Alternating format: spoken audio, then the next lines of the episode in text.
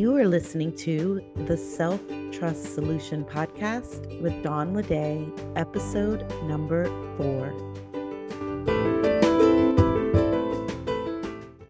Welcome back. So, I talk a lot about decisions, especially as it relates to achieving anything, because it is one of the key components of achievement. Make decisions, follow through, and have your own back. And that first step of making a decision, oftentimes we are believing that they are hard to make. And it doesn't have to be the case. And honestly, it's not the case for you in so many ways. You make micro decisions all day and probably some pretty big decisions as well. Some of them feel pretty routine or standard or maybe they're habitual. And so it's not something that you think as much about, but you still are making decisions all day, every day. So, today, what I want to talk to you about specifically when it comes to decision making is how to own your decisions. And what does that even mean?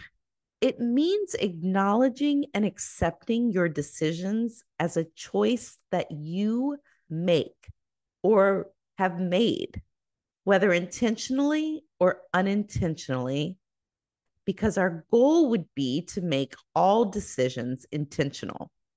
Now, what does it not mean to own your decisions? I think it's important that we look at this because I want to make sure, again, we are always looking at how can we infuse self-care into these three steps of making decisions, following through, and having your own back.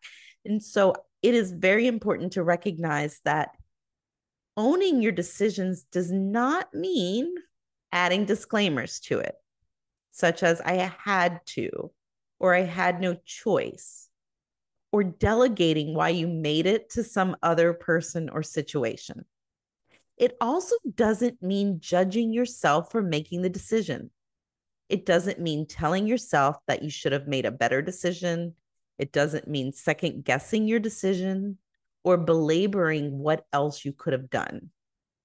It does not mean making every decision you make doesn't mean that it turns out the way you want it to. I'm sorry about that, but owning your decisions doesn't determine the outcome of the decision. In some ways, it actually does because the outcome, what you make it mean, is going to impact your willingness to continue making decisions, especially as it relates to that specific topic. So, we're going to talk much more about that. But why is this important? So, our brains would rather be confused or delegate responsibility for our decisions than own them because Decisions are scary when our brain offers up all that can go wrong, which it often does. And confusion pretends to be a defense mechanism that actually robs you of your ownership, your will and want. Because life is a series of choices and decisions. This is your power, your choice, your agency. This is your free will. It's one of the few places we have true control. Owning your decisions feeds this power and opens you up to more deliberate and intentional decisions towards results you want to create in your life. It doesn't mean every decision is easy or even desirable. But when we let confusion or indecision take over, we're robbing ourselves of our truth and possibility. So I'll give you an example. If you were let go from a job and subsequently started a business, not owning your decision to start a business would sound like, well, I had to do something, versus owning your decision to start a business would sound like, I decided to start a business. The first has a very disempowering view of owning a business. It will likely lead to further decisions or indecisions of disempowerment, such as focusing on things you don't know how to do instead of what you do know and how you know how to figure things out that you don't know. The latter is full of ownership that will lead to further decisions of empowerment, such as honing in on what you do know and mapping out what you need to figure out, and then doing that, figuring it out. So, what does not owning your decisions cost you? It can cost you time, energy, and even money.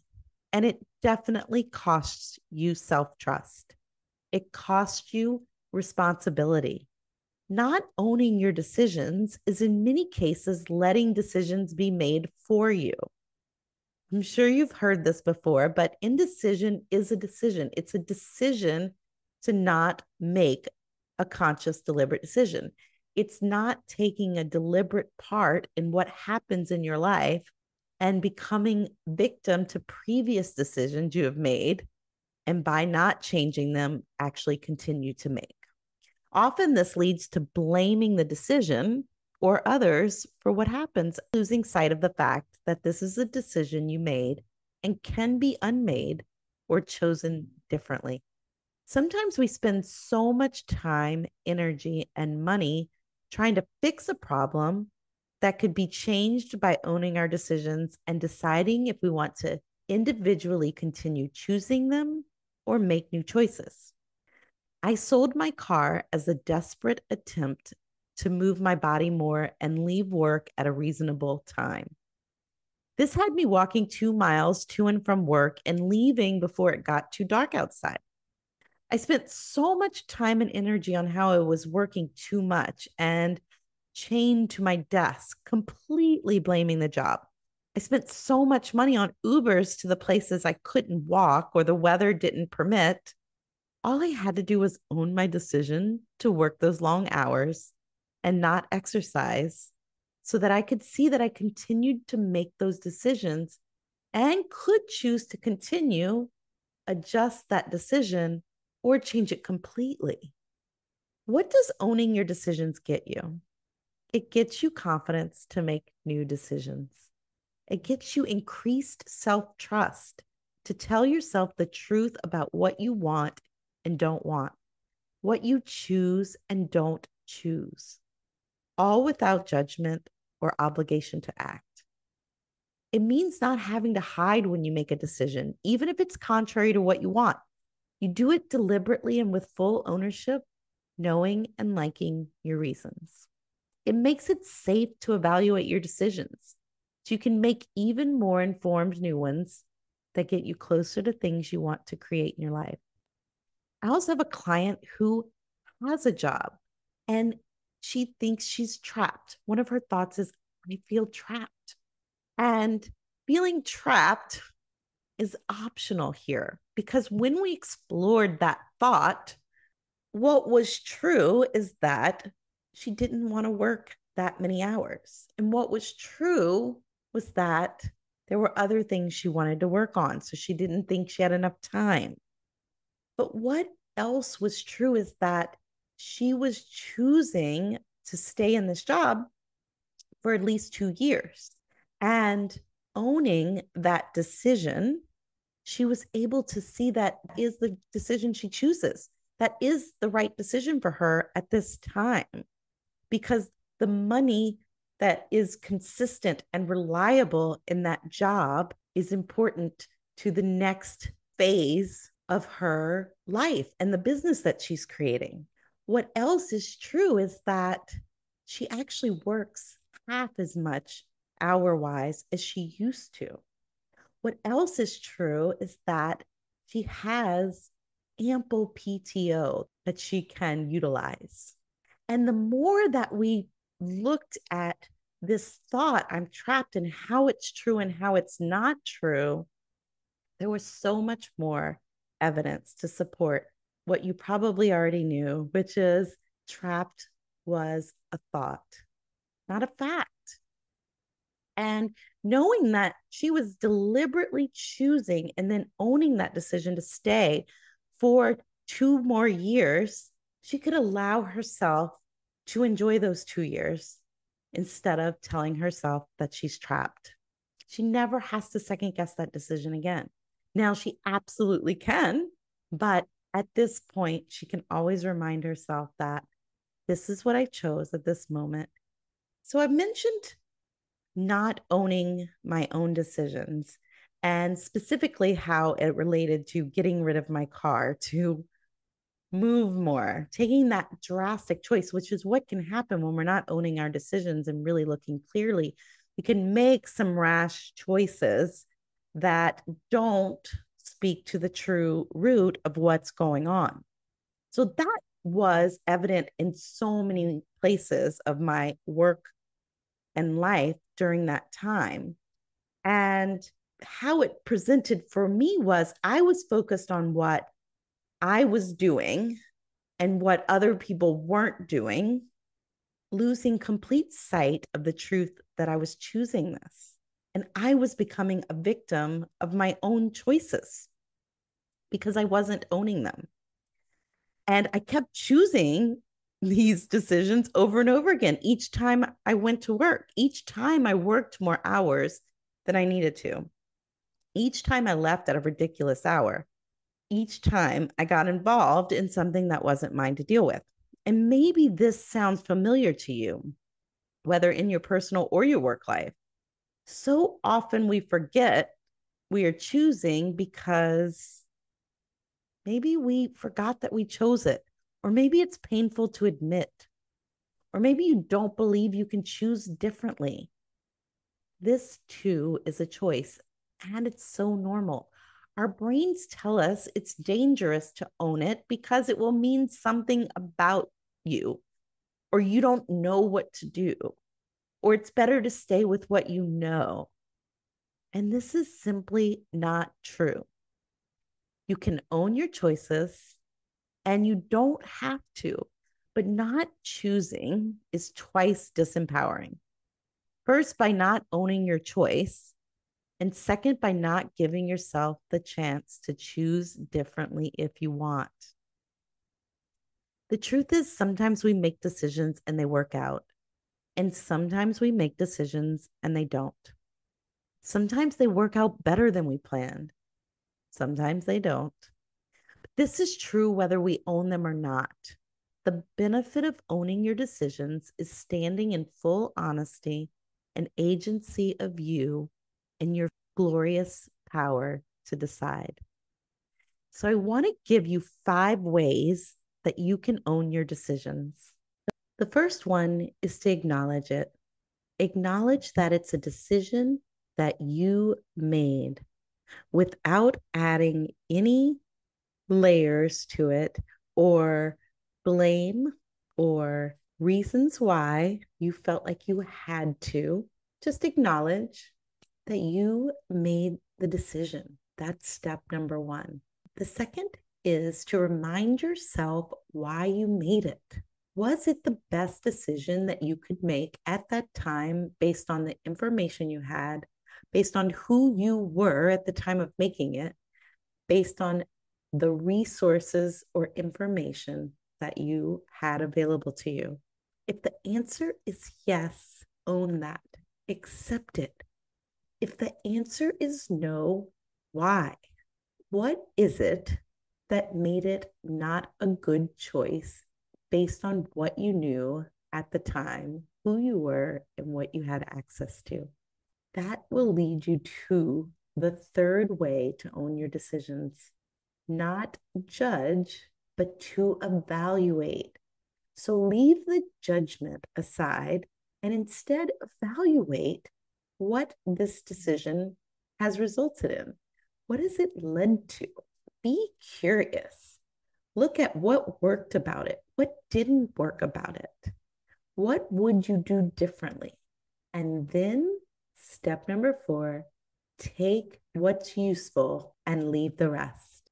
Take only what you can use out of that evaluation of what worked, what didn't, and what you would do differently and leave everything else behind.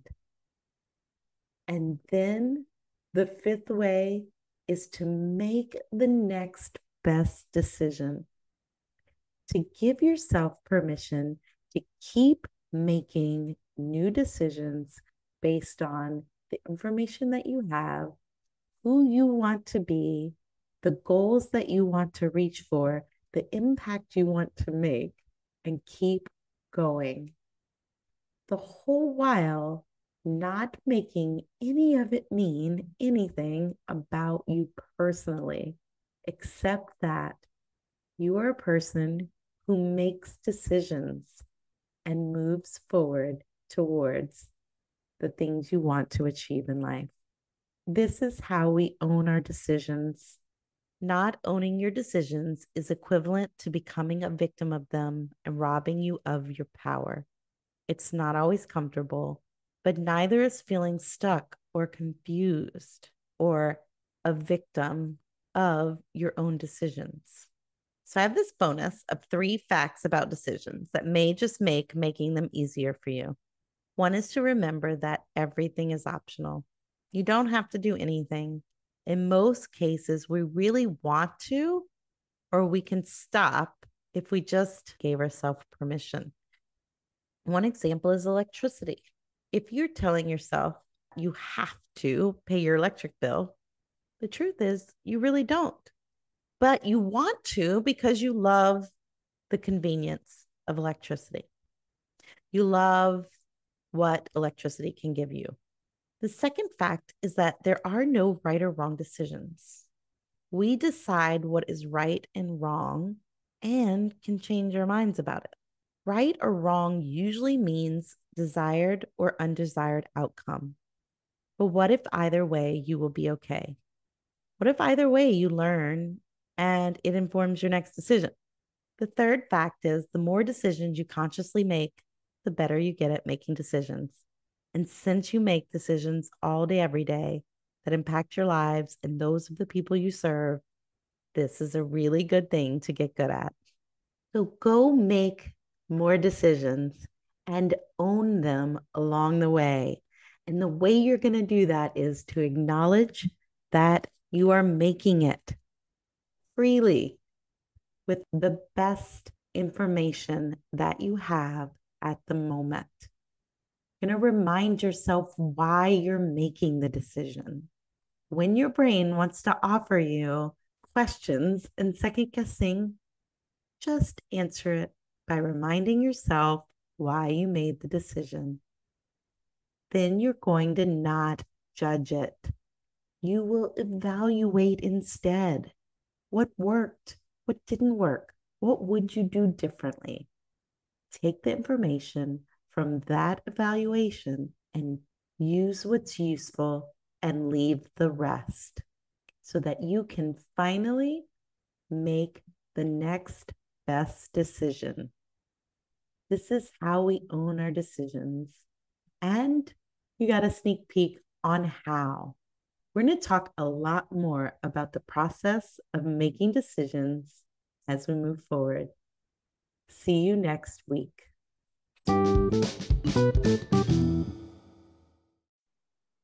And if you're ready to unlock your self trust fueled success, join me at theselftrustcoach.com to take the free self trust quiz.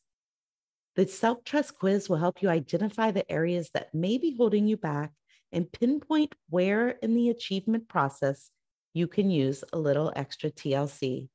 Take the free self trust quiz at theselftrustcoach.com. See you inside.